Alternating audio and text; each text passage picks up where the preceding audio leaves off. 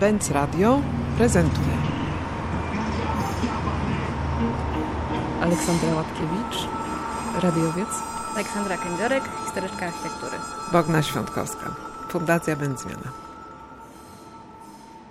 Zbliża się termin nadsyłania projektów dźwiękowych, reportaży do naszego konkursu Słysz Architekturę, czyli edycji tegorocznej konkursu, który ma na celu wydobycie zapisu rejestracji kultury współczesnej w formie radiowych reportaży.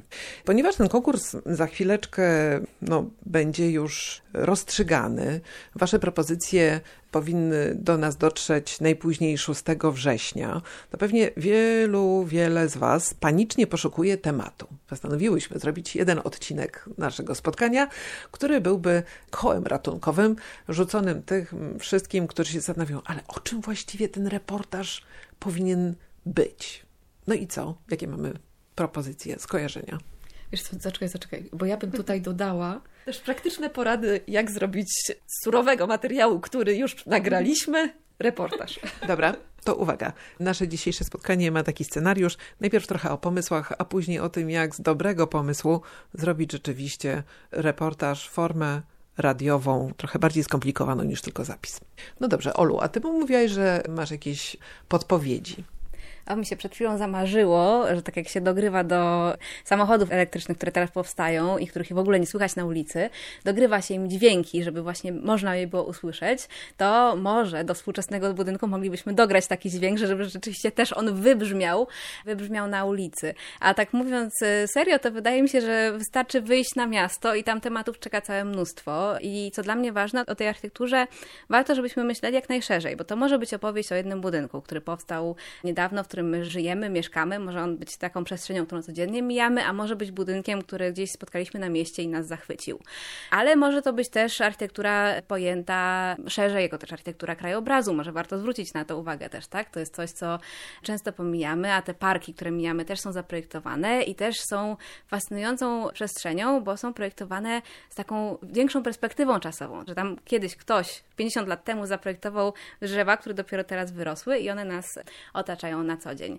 Można też się przyjrzeć architekturze jako dziedzinie, można porozmawiać z jej twórcami, z użytkownikami, z osobami, które z tej architektury na co dzień korzystają, a może ją naprawiają. Na przykład był taki świetny reportaż o sprzątaczkach, które sprzątają w budynkach zaprojektowanych przez Rema Koolhasa. Jakbyśmy coś takiego przenieśli do Warszawy, myślę, że super.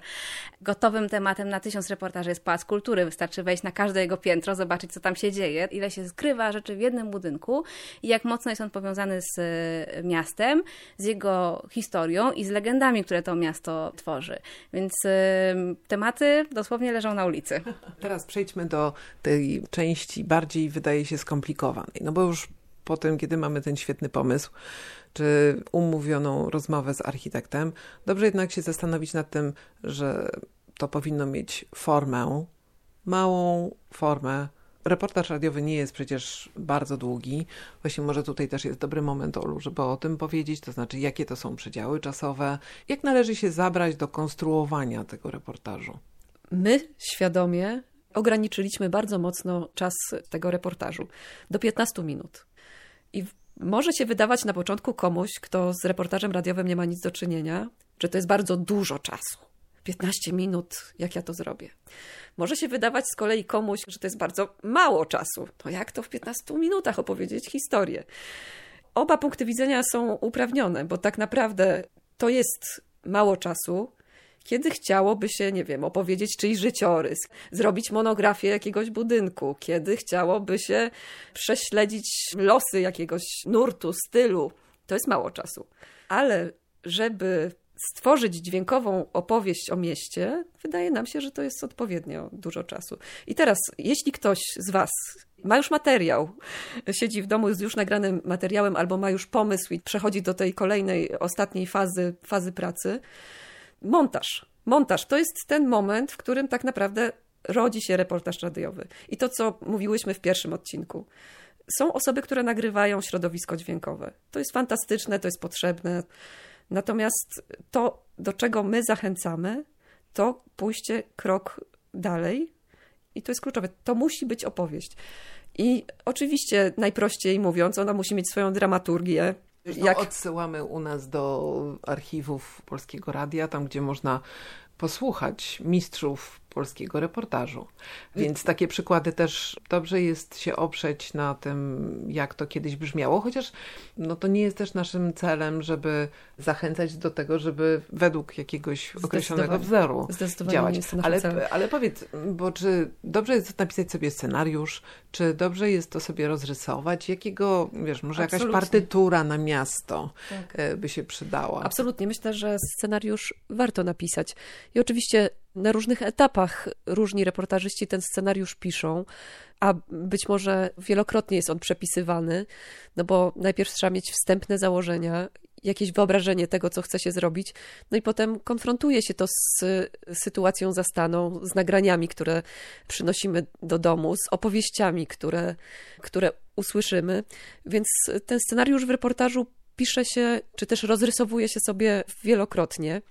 Ten etap pewnie trwa przez cały proces montażu, o którym tutaj też mówimy, czyli tego przesłuchiwania materiałów i układania ich, bo ta trudność pracy nad reportażem radiowym czy reportażem dźwiękowym polega na tym, że bardzo istotne jest, jakie dźwięki my dobierzemy.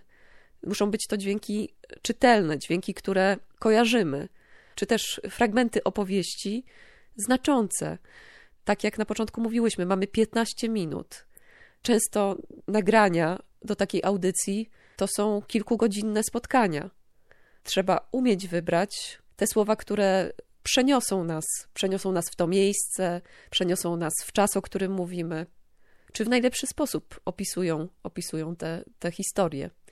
No wydaje mi się, że właśnie dlatego tak dużo mówię o tej fazie montażu, bo tak naprawdę dopiero ona pozwala usłyszeć to, co przynieśliście z miasta. Słuchajcie, no starałyśmy się trochę rozjaśnić, trochę zaciemnić. Trzymamy za was bardzo mocno kciuki. Czekamy na wasze zgłoszenia. Czekamy na te zgłoszenia do 6 września i naprawdę czekamy na ten moment, kiedy będziemy mogli w pełnym składzie jury z Jarkiem Trybusiem także posłuchać wszystkich waszych zgłoszeń i wyłonić te kilka, które szczególnie wyróżnimy. Trzymamy kciuki, pozdrawiamy, czekamy.